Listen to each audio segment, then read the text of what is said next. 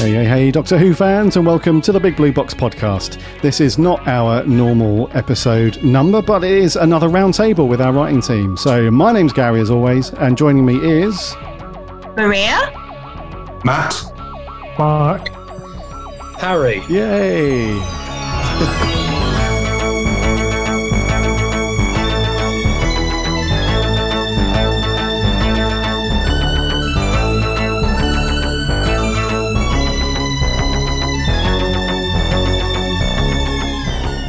Yes, it's another week where Adam, my co-host, is absent. You know what Adam's like. Here one minute, gone the next. You know what he's like, listeners, by now. So I hope you're all well, keeping safe, and that you've had a cracking week, and that you've managed to do something Doctor Who... Related! Related! Related.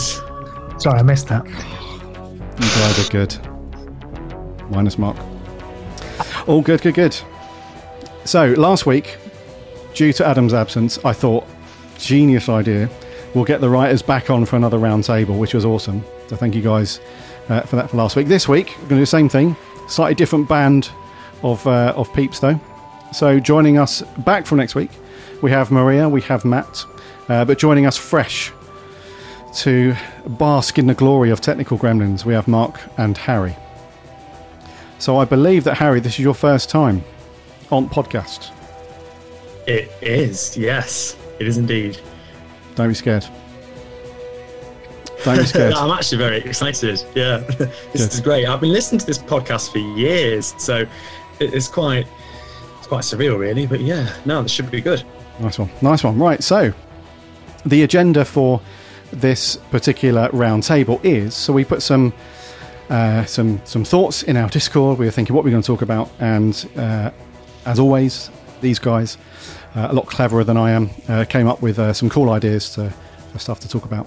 And seeing as Russell T. Davies is in the, the news quite a lot at the moment, uh, obviously for Doctor Who, one of the subjects that was suggested was, uh, let's come up with uh, what we think is an underrated story or underrated stories from the Russell T. Davies era and why we think they are underrated. So a bit of an R T D chat. So we'll get into that in just a few minutes.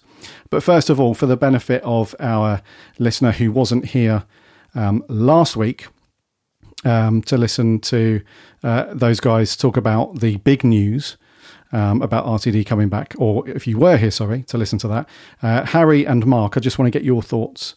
Uh, I'm not sure if you've spoken about it on your own podcasts or in your blogs or whatever, but just uh, a couple of minutes to get your thoughts because it's a big old, a big old whack of news. So, um, uh, Harry, what are your thoughts on um on, on Russell coming back?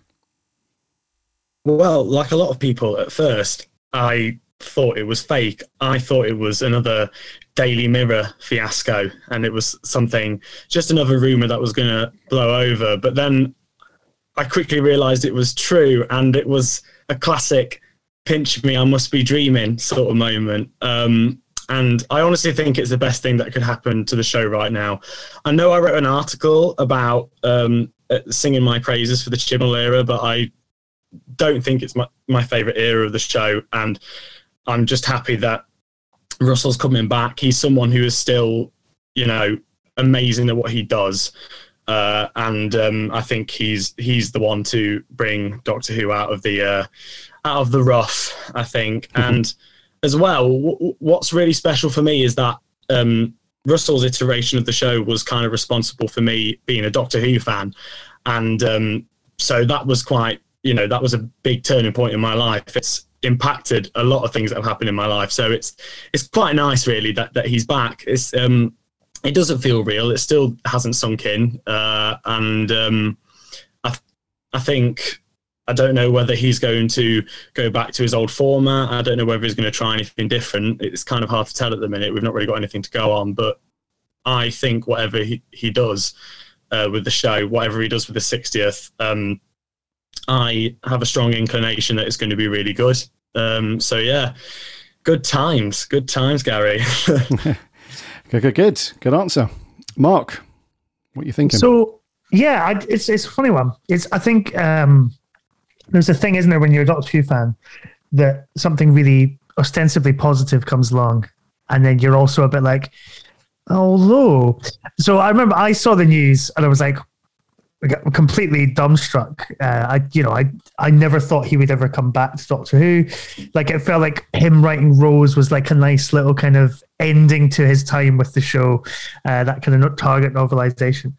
Um, so then part of me was thinking, is this speaking to that kind of feeling that, the, that a lot of people have, is that wouldn't it be better if Doctor Who was, was like it used to be when David Tennant was Doctor Who? And is this kind of what they've done? But then I've, I've kind of gone, no, that's a cynical way to look at it. I think he is the man to take the show forward in the sense that he is, he's a showman. Russell T. Davies pro- promotes a new Russell T. Davies show. His, the cast don't generally do it. It's always Russell's on the One Show, Russell's on Channel four News. He's sort of front and center. And I wouldn't be surprised if he is, as a, as a lot of people have hypothesized, if he is going to oversee some kind of Star Trek style, uh, Marvel style series of Doctor Who related shows. Um, and that rather than kind of writing every single episode, he's actually going to oversee.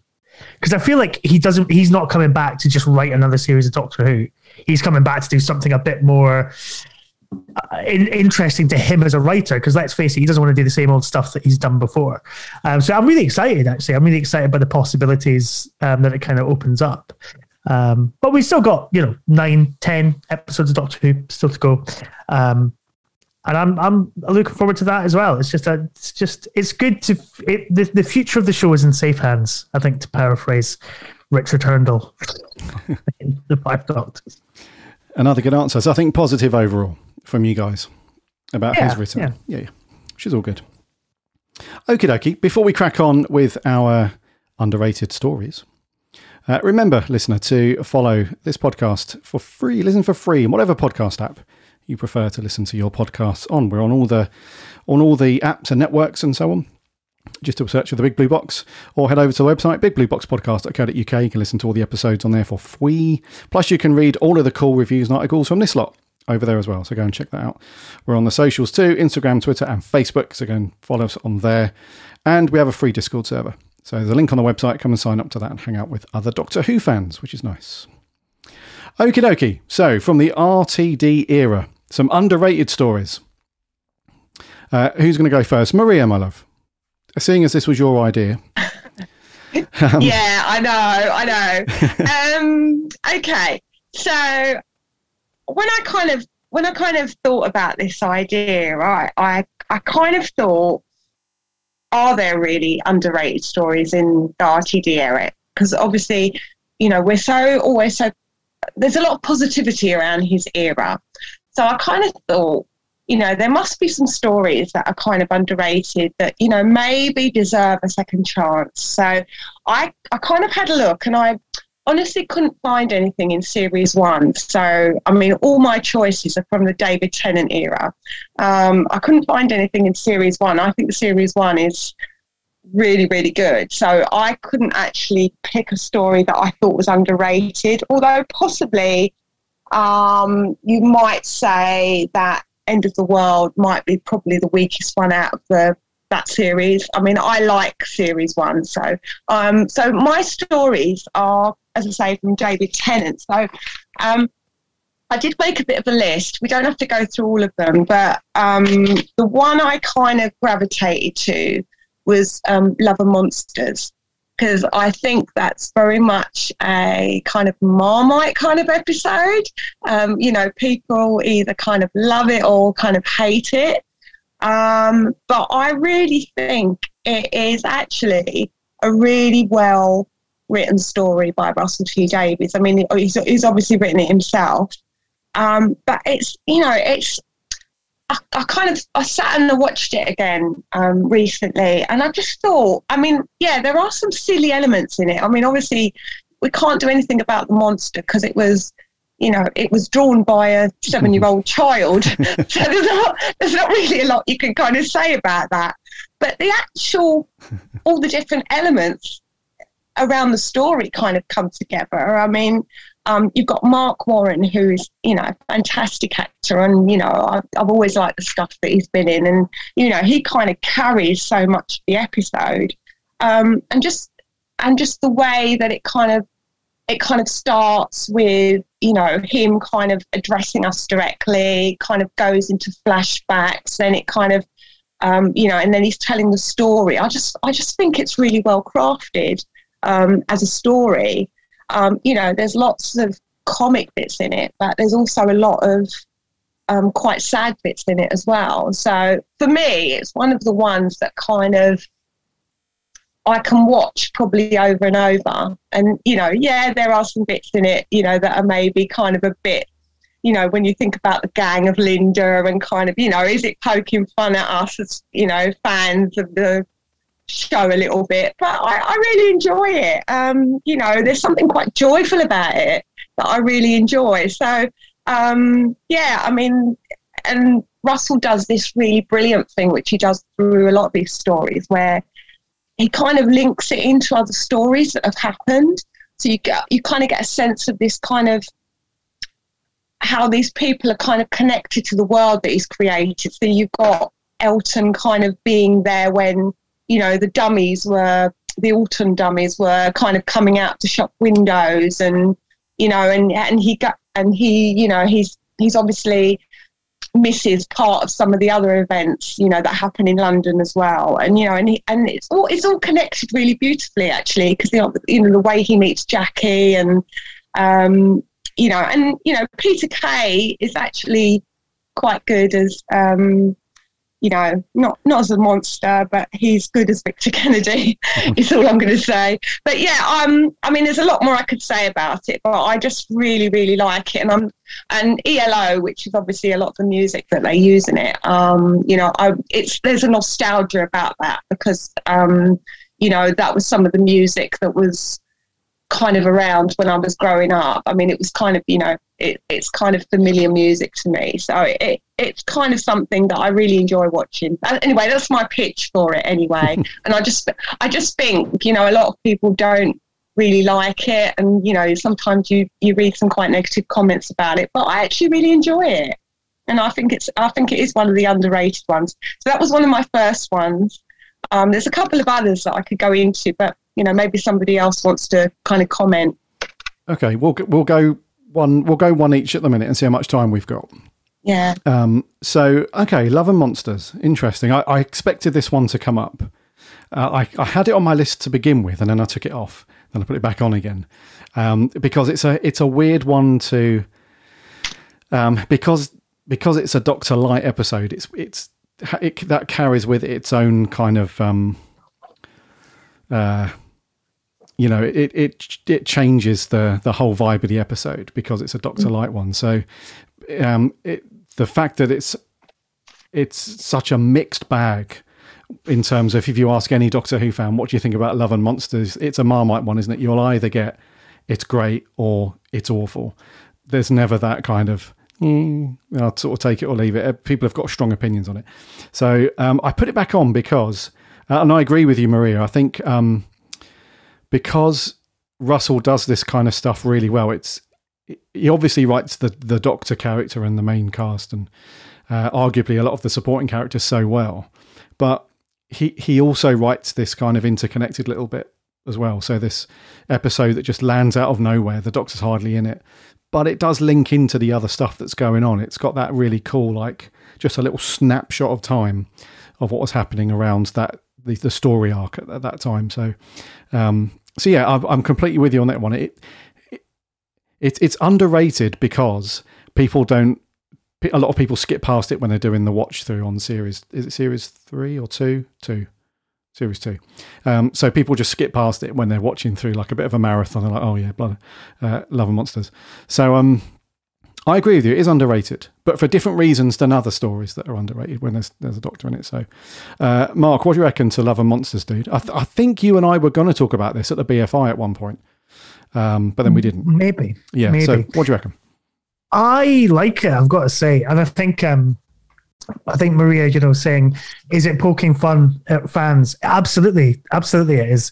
I think Russell T. Davies is on record as saying it's about those kind of days of, of the sort of local fan groups Um, and there would always be one person that takes it too seriously and ruins it for everybody else. And that is Victor, and that is Victor Kennedy. Yeah. Um, so, yeah, so I, I I think he's great. I mean, he, you know, Peter Kay plays a brilliant Ian Levine. What can I say? You know, um, he's he's terrific.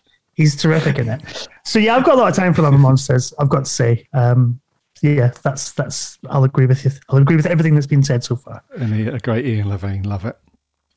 Uh, Harry, what do you reckon to this one? Yeah, I really don't think it's as bad as people say it is. I, I, and I never have. Um, I think it was slightly jarring. I tried to um, think back to uh, what I was thinking when I was five years old watching this coming out for the first time, this series.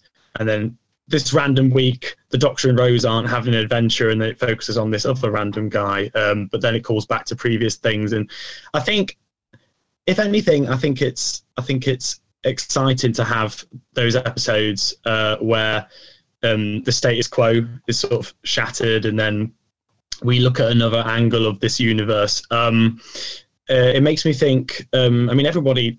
I mean, I know this isn't R T D. This is Stephen Moffat. But in Series Nine, we had Sleep No More and we had Heaven Sent, which were two really experimental episodes. I know you don't like Sleep No More. I remember you panning that one in your podcast way back when, but um yeah uh, but but you know, it was different, and I think yeah it's not I mean it's not a very profound point, but I think I like Love and Monsters because it's it sort of stands out, you know, it it it, it dares do something different, and it didn't work for some people, clearly. For some people it really did. I'm just kind of like, yeah, it's it's all right, but it's really not that bad, I don't think. Yeah, it is. Yeah, underrated. Yeah, too too too too much pan too much pan okay. uh, across the board, I think. Okay, so Harry's a fan, not too bad.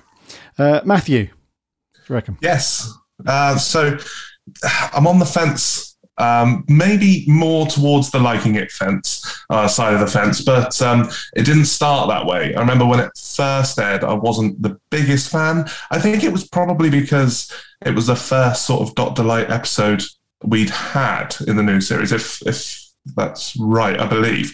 Um, and, you know, I was, what, maybe nine, ten at the time, thinking uh, if it's not got the Doctor in it, so oh, this is going to be boring. But watching it back, it's grown on me a lot. Um, and there's a really nice, there's a really nice storyline between Jackie and um, uh, what's, I can't think of his name. What is his name? Uh, Mark? Elton. Elton. It's Elton. Elton. Yeah. I do apologise. Elton, yeah. And uh, it's a, there's a lovely art between there. And, and any more screen time with Jackie is is very welcome. She's um, she's one of my favourite characters. Uh, if, if R T D can find a way to bring her back, for whatever reason, I'll be pleased. Um, that and Clive, obviously. But uh, yeah, no, Love and Monsters has grown on me a lot. Um, It's one of those, like, like um, I think Maria said, it's very Marmite. It's um, you either love it or you hate it. But for me, I'm going more towards the loving it side mm. from coming from a hating it side before. Okay. If that makes sense. Mm. So you had splinters in your bum for a while, and now I did. And now you've got one foot. Oh, okay, okay, cool. I've managed to pluck most of them out now. Yeah, yeah, yeah. yeah. Good shout, Maria. I, like I said, I, I thought that one was going to pop up, so that's a good shout. It's a, it, it it's an obvious one because of the the circumstances around the, the story and the obvious stuff. But uh, a good shout to kick us off with. Okay, who wants to go next? Let's go to actually stick with Matt. What's your pick then for uh, for your underrated one? So uh, I'm torn really between uh, two. So I'm going to go with The Runaway Bride, because I know that's a, not a lot of people's favourite Christmas special. Uh, for some reason, uh, a lot of people think maybe it's a little bit slow in the middle, um, and a lot of people were unimpressed with Catherine Tate coming to join Doctor Who. Well, I'd like to see the state of their hats after they had to uh, eat them, but um, I think now, um, looking back on it, it's a... Uh, it's just a fun romp. Uh, there's no overarching story. that you have to pay uh, play cl- um, close attention to. It's it's just an hour of pure Christmassy fun with actual Christmas involved, unlike other Christmas specials. Um, and it, re- it introduces Wilf, which briefly um, is is fantastic, and it introduces Donna, which, as she, as everyone, pretty much everyone, I would say, agrees is fantastic as a companion. Um, but I think the most part, I just think, yes, it can maybe a little bit slow in the middle, but I think mostly um, it's just it's just a product of Christmas special joy that doesn't try to be anything that it's not, um, and it's just yeah, it's just a fun hour of storytelling. Hmm. Okay, and it's an underrated one in your opinion, and so yeah. So I think s- some people have said it just slows it slows down in the middle, and I'm not I'm not entirely on board with that. Okay, so this is big. This is big Spider Lady, right? This is the Racnoss, if I remember. Yeah. Yes. Okay. All right, Joe. Right, Mark. Spider. Yes. Things. Hello. Yes. Hello. I. I, this is one of my favorite Christmas specials, so um, I, I wasn't aware it was underrated. I stick this on at least um, every couple of years, once a week. Um, I think it's yeah, I think it's great. I think it's so much fun. Um, I think the chemistry between Catherine Tate and David Tennant is brilliant, and obviously they traded off that for years uh, afterwards, both in Doctor Who and other projects, um, because you know that friendship comes across, and I think that's always so great in Doctor Who. Um, I mean, yeah, Sarah Parish is hamming it up as the Racnoss, but it's Christmas Day, who cares? Um, and I think, you know, yeah, maybe it does slow down a bit in the middle, but I think it kind of needs to, because I think it builds, it's building and building and building and building. There's a car chase, you know, with the TARDIS, and then there's like an attack on the wedding with like, you know, exploding baubles and all that kind of thing. I think it needs to take a minute for it to remind the audience that the Doctor's only just lo- lost Rose about five minutes ago. And also that Donna's sort of bravado and sort of brash sort of front is covering sort of some more vulnerability and a kind of sense of loneliness and stuff like that. So I think it's, it's, It's a masterclass in, in sort of pacing and tone. Um, yeah, I really like it. Um, sorry. that's, uh, no, that's all good. It's all good. I mean, I kind of, uh, I'm in the same boat, I think. I wouldn't have put this one down as, uh, mind you, that the Christmas specials for Who, they've, not a lot of them are that good, are they? Let's be honest. And I think this is probably one of the better ones. Um I think it's more the Matt Smith era Christmas specials that do it for me. They're just, they're just bloody awful. But I think, yeah, this one's not, um, not too bad. I would say mainly because of Donna and Dave, um, Catherine Tate and, and David Tennant together. They're pretty sweet. Uh, Maria, do you watch this once a week like Mark? Oh, I have to be honest. I agree with Mark. I mean, it, it is one of my favourite um, Christmas um, specials. It's probably one of the ones that I put on the most. Probably, well, I don't really watch that many of the Christmas specials again, to be honest. Not many of them. That's probably the one that I really enjoy watching, though. I think, um, yeah, there is a lot of chemistry between David Tennant and Catherine Tate, and they just kind of spark off each other. You know, I mean, there's... Um, You know, there's some really brilliant stuff between them, um, you know, and I love that car chase along the motorway. I mean, that is just one of the things that I just, I really enjoy watching. You know, there's such a sense of triumph when he kind of rescues her from that, uh, mm. whatever it is, robotic Santa in the cab. You know, I mean, I just love it. And I think there is something really joyful about it as well. You know, there are, there are some dark moments. Um, I'm not so keen on the big spidery thing, but um, you know, and you know, Sarah Parish is okay, um, but I think you know, David Tennant and Catherine Tate really kind of they really carry the story. They've got great comic timing together, um, you know, and they really spark off each other. And I, I do watch it, I and I do enjoy it. I know, I know, Catherine Tate got a lot of stick about it because obviously she's quite brash in this one, and you know, and then she got softened down.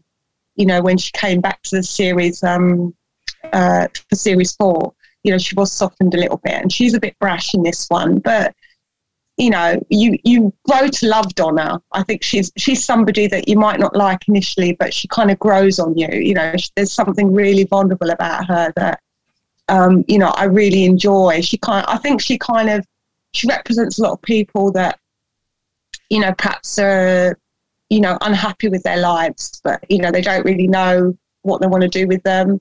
And I, I really like that aspect about her. She's very down to earth as well. Um, you know, and she's got a crazy family as well, you know. Um, she's got, her mum's a bit mad, but, you know. Um, but yeah, I know, I really like, I really like the story. It's it's one of the ones I do watch. Um, uh, probably, um, probably like Mark, probably every couple of years. Okay, yeah, cool. You make you make a very good point about the character. Um, uh, that's one of Russell's strengths, I think, is um, uh, e- even though the character is like the. Um, not the star of the show, so to speak, but, you know, the, the the primary, one of the primary cast members, all the way down to the supporting cast members only have, you know, moments on screen. Um, they are really relatable when they need to be. So I think a lot of people identified with Donna who were in sort of jobs that they were unhappy with, and life's just a bit stuck at that point, and looking up at the stars, you know, wanting something a bit more. So I think a lot of people could really relate to, to Donna's character at that point anyway. So, yeah, good stuff. Uh, Harry, then. What do you reckon, dude? Well, scrap watching this once a week. I'd watch it once a day. I Whoa. love it. It's great. It's one of the better Christmas specials. Uh, I would mark it as such. And, um, yeah, I pretty much agree with most of the excellent points that have just been made. Um, I, I think, uh, say what you will about the actor who plays the Racnoss, but I think that the animatronics and, um, you know, like sort of the practical realization of that is, is incredible. I can't really think of anything in re- in recent memory that was quite as good as that in terms of, you know, practical uh, effects or whatever. I mean, if anyone thinks of uh, something, please shout up. But um, yeah, no, I, I think I thought that was particularly impressive. Um, like when I'm thinking back on it, mm. And also this one episode really made me want to ride a Segway, because there's that funny bit where they're riding Segways. But to this day, unfortunately, I still haven't done that, so I better get amongst it. Yeah, defo. That's a cool set. I forgot about the Segways. In fact, I haven't seen this one in ages. I don't think I. I don't think I stuck it on last Christmas, but yeah.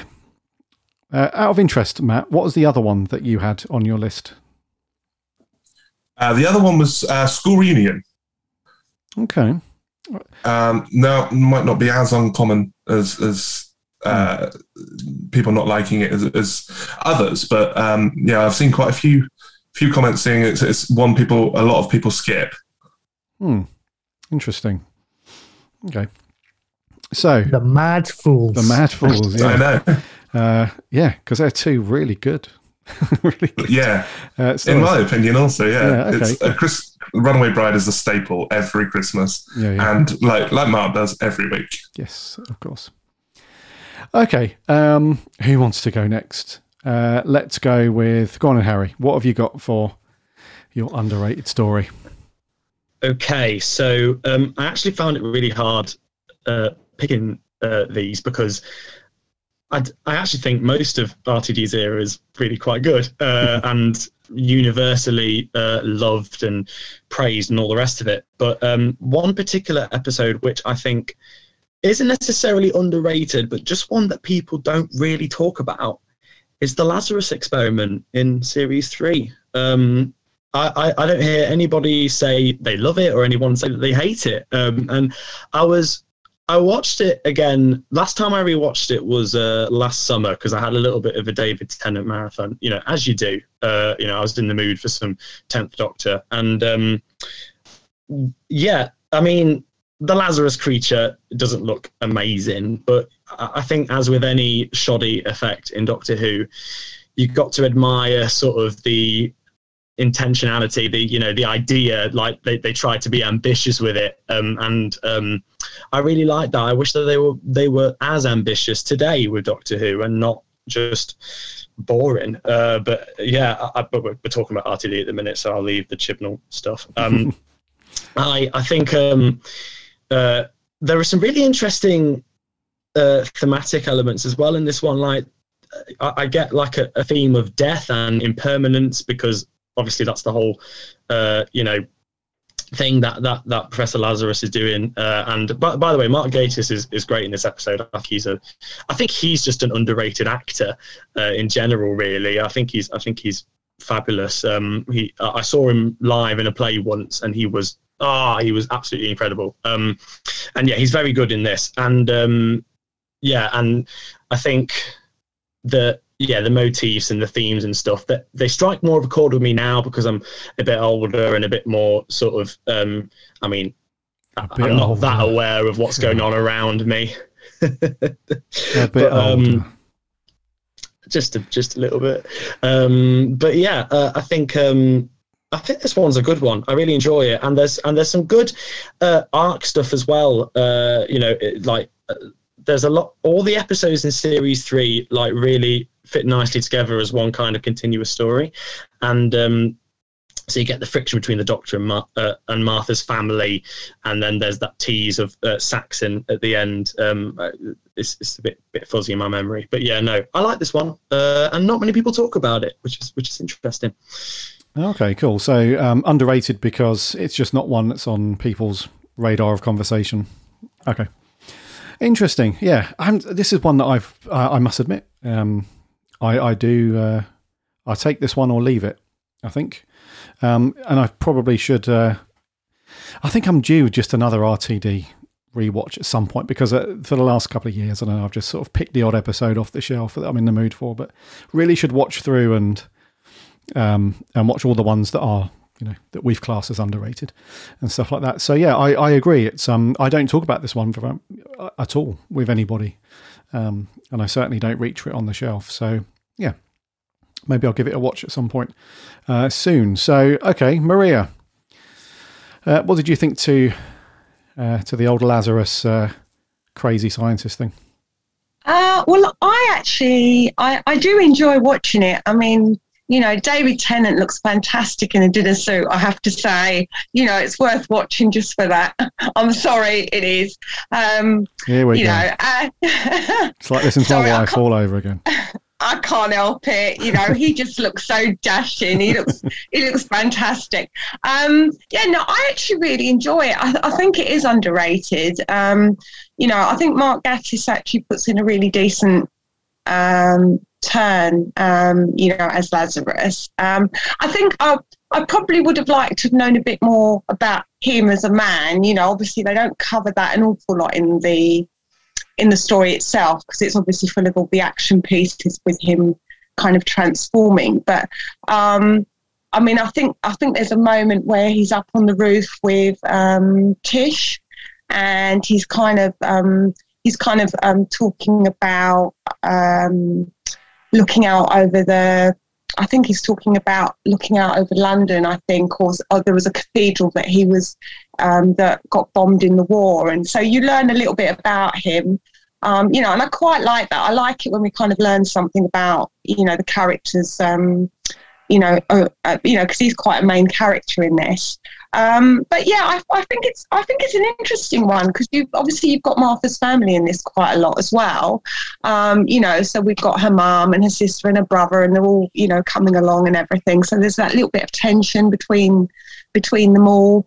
Um, you know, and obviously, you know, the Doctor is trying to impress, you know, which he doesn't seem to do very well. Um, but, um, yeah, no, I, I really enjoy it as a story. I, I think it's not one I put on that often. You, ha- I think you have to be in the right um, kind of frame of mind to watch it. But I I would definitely watch it. I don't think it's a it's a bad story. And, you know, sometimes, you know, people say that there are certain episodes that are fillers and things like that, which I really hate the term, um, you know, but I don't, I don't think this is a filler episode. I think it's just a nice one that kind of slots into the series. Um, but yeah, I really enjoy it. I, I think it's a good one. And, you know, there's a, you know, there's a nice um, climax to it at the end as well. So yeah, I really enjoy it. Mm. Okay. Yeah. Martha's family, and she's, uh, they are in this one a lot. Um, Old moany Francine. She's a bit miserable, isn't she? Oh, Martha's mum. She does whine a bit, but no, okay. So you like this one. Cool. Mark? I I'm not. I'm not. I'm not. It's it's fine. Um, I I love the way Mark Gatiss steps out of the machine and goes, "I'm seventy-six years old." That's great. I love that bit. That's good. Um, I could take or leave the rest of it. Um, I think there is some good themes. I think, you know, the sort of holding back death and and the consequences of that are very interesting. I just. I, It's, I mean, and I'm not somebody who usually does this, but I get really hung up on the science of it. Like, I, I, and I just can't get past it. I can't get past how, how he just turns into like a weird scorpion man thing. I just don't. I, I, it it doesn't make sense to me. It's like, oh, it's a you know, it's a latent gene that, you know, that's been passed on through human beings, that what we've got all, all got scorpion D N A that has now mutated because he's held back death. I think if it had been something a bit more horrific and, and more human and in shape, mm. I think it could have, it would have had a lot more weight, but obviously they want to have a big monster. So, you know, they have a big monster. Uh, so yeah, I think, I think it's let down by the Lazarus monster for me. Um, and it's just, yeah, it's a lot of just Doctor Who's one oh one, like running running from laboratory to to you know foyer to rooftop to cathedral. Um it, yeah, it's just quite Doctor Who by numbers for me, I'm afraid.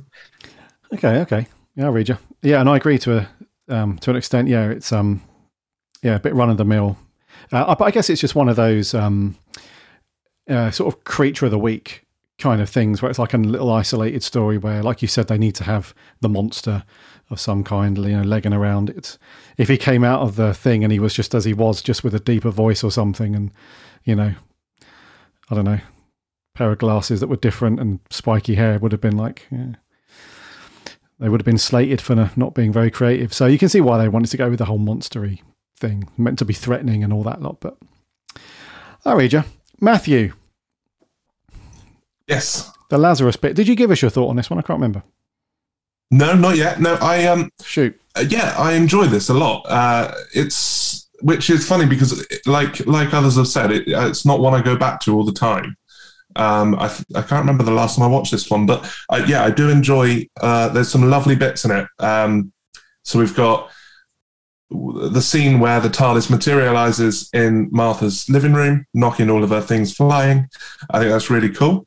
Um, there's the very satisfying moment where Francine slaps the Doctor and puts him deservedly kind of in his place for being kind of nonchalant and and very, I'm the Doctor, I can do anything, for a second. Um, but then, you know, for the rest of the episode, she does just kind of whine. Um, and also, I think seeing this as a child, it, it did, it, it had this horror kind of vibe to it. Maybe not so much as others, but yeah, seeing it for the first time, and especially in the church, uh, or the cathedral, I should say, um, with the, uh, with the, it's not a piano, but the, the, um, the organ, the organ playing. Um, it, yeah, it, it, it, it kind of works really well in the church, uh, for the kind of spooky vibe to it, um, and uh, yeah, Mark, Mark Gatiss does a, a brilliant performance. Um, he's probably one of those support the the characters that y- you've kind of seen most in Doctor Who, that you, kind of pops up all the time. Uh, I can't remember how many times he's been in it. I think, is it three or four? Yeah, it's got all completely now, different. Yeah, yeah, completely different characters, but every single time, I think he. he He gives a fantastic performance. Hmm. Okay. So yeah, no, I, I, I like this one a lot. So you're a fan. Okay, cool. Nice one. Good choice, Harry. Mister Mark. Cheers. Over to you, dude. Follow, uh, see us out. Sure. So if you'll indulge me for a second, I'm just going to run through what I'm not going to say. Uh, so Gridlock, because we've already kind of covered David Tennant and Martha Jones and all that kind of thing with the Lazarus Experiment. Smith and Jones for the same reason. And Partners in Crime was going to be my other one because, uh, but we've covered Donna and the Doctor. So I thought, well, I'll go for something else that we've not really talked about. And that's the Christopher Eccleston era. Uh, so I'm going to go with The Long Game, um, because I've always quite liked this. And I know it was, I think it was the one, I know Maria said at the top of the show that uh, End of the World. I'm, I'm, I think, I think a lot of people love End of the World for that big reveal at the end of the, this story. And the, it's got the Mox Balhoun in it. It's great. But I think The Long Game, I remember at the time when it went out, because I'm older uh, than some of some of the, the gentlemen here today. Um, I remember that going out um, and I was, oh God, I would have been about nineteen. And I, rem- I, so I was in that kind of fan circles that was going out. And that was definitely the one that I think didn't land. Like, so it was the aliens in London, World War Three. People went nuts over the farting aliens and thought it was all very silly and, and didn't really like it. But The Long Game, people were like, yeah, it's fine. It felt like it was the first episode of new Doctor Who that was just kind of fine, throwaway Doctor Who. But what I like about it is I think it's kind of ahead of its time. It talks about a news network that is distracting everybody from, you know, the the terrible things that are kind of going on um, with, you know, fearful news stories, and be scared of this and be scared of that, but don't question this terrifying monster in the ceiling and, and all that kind of thing. And also it does it does a thing that, you know, Doctor Who's tried once and, and failed miserably at, which is what what is it like when somebody joins the Doctor and travels with the Doctor, but they're in it for their own ends. Um, and it, it, I'm sure it doesn't necessarily, um, it's a bit silly, that kind of, you know, the little opening opening in the forehead that he gets as a result of his quest to kind of download all the knowledge in the universe from the future. Um, but I really like it. It's a lot of fun. Simon Pegg's quite good in it, and quite un-Simon Pegg. Um, mm. I feel nowadays, you know, it's it's oh, it's Simon Pegg again, but this, he's a slightly more chilling, um, slightly kind of snarky villain. Um, I quite like. I love the Jagrafess. Um, it's what my girlfriend referred to. She goes, oh, I remember watching one as a kid and it had a meat ceiling with teeth. I was like, that's a great description of a Doctor Who monster. You know, a that's meat cool. ceiling with mm. teeth. It's it's proper Doctor Who. It's proper, you know, and it, this is one of the ones that Russell wrote um, first. You know, he wrote this for, I think, Colin Baker or Peter Davison or something, and pitched it to the B B C, um, and it and it never went anywhere. So, yeah, I think it's only got better with time, apart from the whole Bruno Langley thing. But I think it's probably best we don't dwell on that. Um, but other than that, yeah, I think it's I think it's really good, and I think it's worth revisiting, really, because um, Eccleston's fantastic in it. Mm. He's really hit his stride by that point, and um, yeah, it, yeah, I've I've always been a big fan.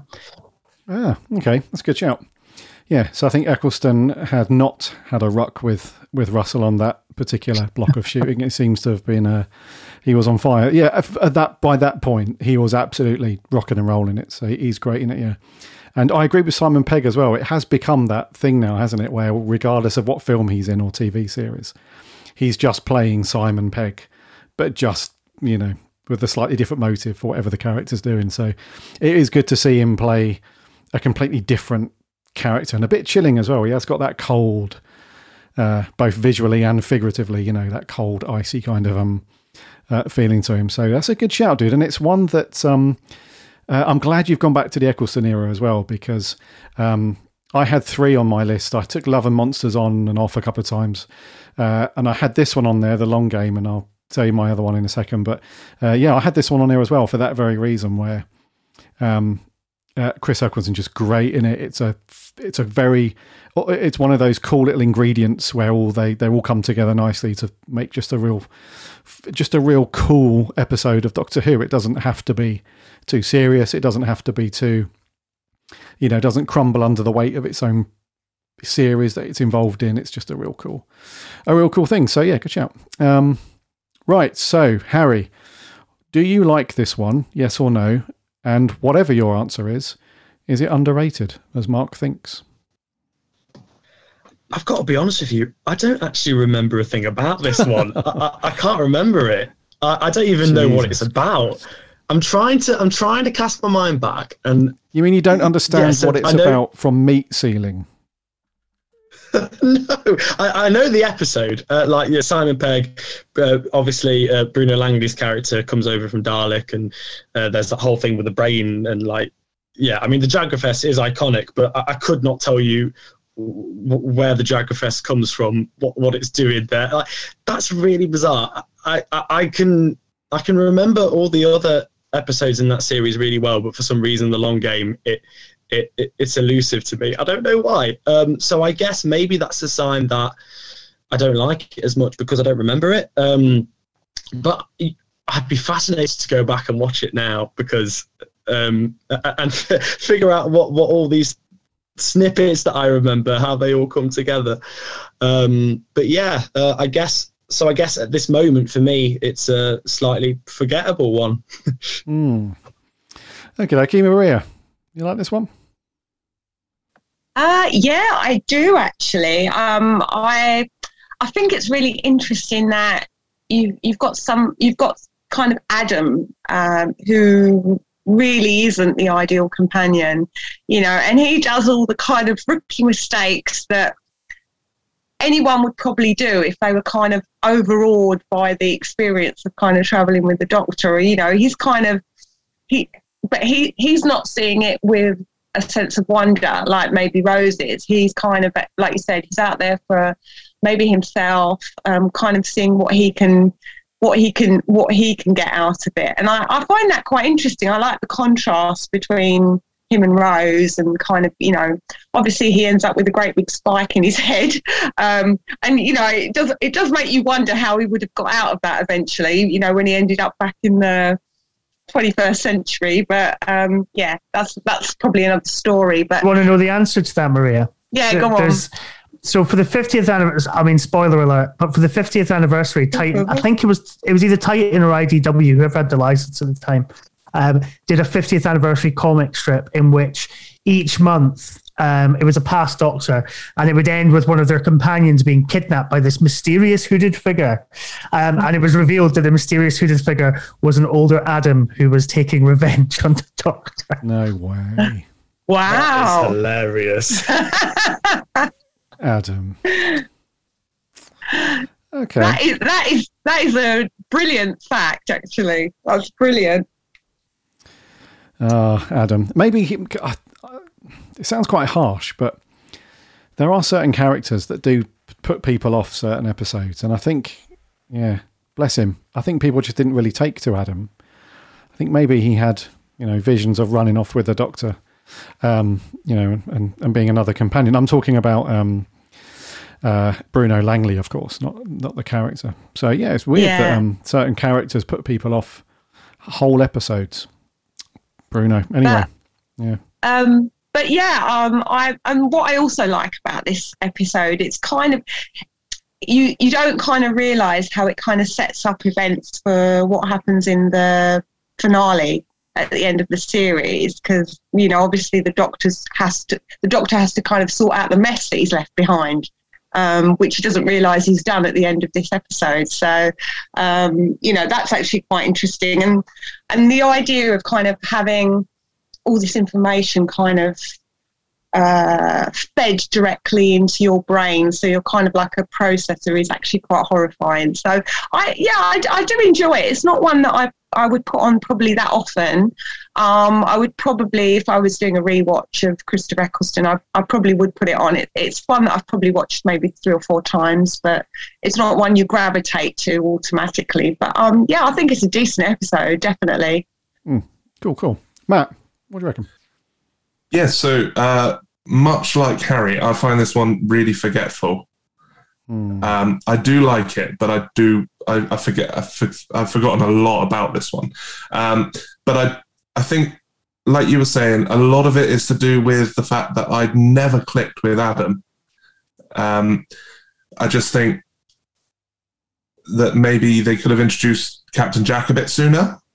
Um, it kind of felt like they just wanted to test the waters a little bit with uh, three. Uh, a three-person TARDIS uh, crew, but um, yeah, Adam was not the right pick, uh, in my opinion.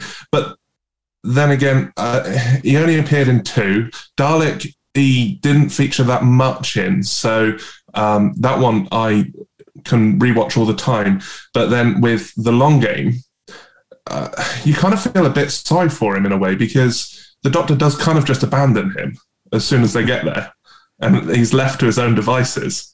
Um, so first time on an alien planet, he's got all of these different things. It's, I can't, I can't blame him a hundred percent for being kind of forced into getting this special upgrades um, that he gets and ruins his life forever. But at the same time, yeah, he's not the character that I would want sticking around. And um, yeah, I'm glad he doesn't. But there's a lot going on in this story. Um, so it kind of, I don't know if it, it which it kind of doesn't make any sense because it, it's quite forgetful at the same time. But um, no, I I do like it, but I don't remember a lot of it. Hmm. So you're on the same boat as Harry, really? Yeah. Bit of a... Okay. Yeah. Interesting. Okay. So, yeah, this is a, another one that, yeah, as I mentioned earlier, uh, with the Lazarus Experiment, it's another one that I don't really reach for um, too too often. But I do think it's a really good story. I do think it's a uh, it's a good one. So, yeah, as I mentioned, I think an R T D era rewatch is in order, because there's probably quite a few episodes that you could go through and think, oh, cool, remember that bit, that was awesome, and oh, that was crap, and blah, blah, blah. So, yeah, I think another one's in order. I might do that. Mm, I might do that in a couple of weeks' time. Or no, I might wait until Series thirteen's been and gone and have some Doctor Who to watch after that, because I think that might be dropping the next couple of weeks. So, yeah. I mean, we're going to have a very sparse year in twenty twenty-two uh, with only three new episodes, so uh, maybe that would be a good time to exactly. go back and watch the old ones. Exactly, yes. Okay, so I think, uh, right, so you guys, are, I'm, I'm not going to talk about, I'm not going to do a, a round on my, my choice, but just to let you guys know that what I settled on was The Unicorn and the Wasp from Series four. Just because... it's in the same kind of ilk as Love and Monsters to me. Uh, it's got that kind of comedic, uh, jovial, little bit slapsticky um, kind of feel to it. But it's a got it's a really it's a really sharp script, and it's really funny where it needs to be. And it's got a couple of emotional little scenes in there, and um, yeah, I just think it's a really entertaining watch. And I think people steer clear of it for the kind of superficial. Um, funny stuff. Uh, but I think there's a little bit more depth to it. Um, and I, I, I kind of discovered that on a, a rewatch after two or three times. Um, so yeah, I think that is a, a, an underrated one for sure. Um, but uh, I, I think the reason why I've seen it quite a few times is because my wife really likes that one. So she's like, hey, let's watch that one. I'm like, oh, okay. So I think after being, you know, made to watch it more than a couple of times, uh, I did get to see the, um, Uh, the the depth of the characters and what what was going on underneath there with some of the characters. So uh, just a very quick thumbs up, uh, just round the table. Harry, yes or no on Unicorn and the Wasp? Absolute yes, love it. Couldn't agree more. Maria?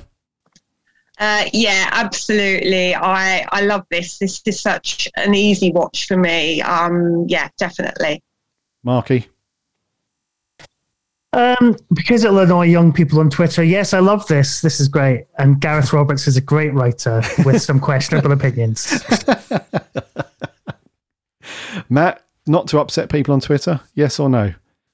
Yes, definitely. Uh, the chemistry between David and, and Catherine is, is fantastic in this one.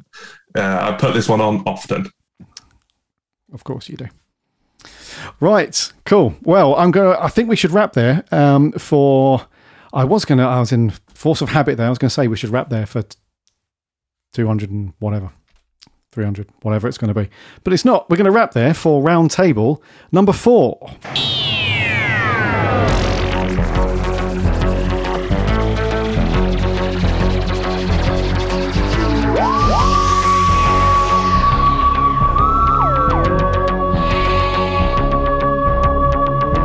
Thank you, thank you so much for coming back to another week and listening to the Big Blue Box podcast. Slightly different one, this one, the old round table, getting the writers in, getting their opinions on stuff.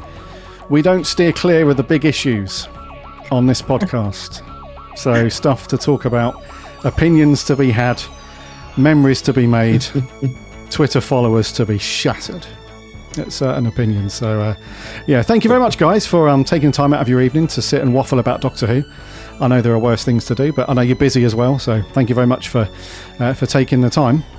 Uh, just to recap then, so Maria, she went with Love and Monsters. Matt, he went with The Runaway Bride. Harry, yours was The Lazarus Experiment.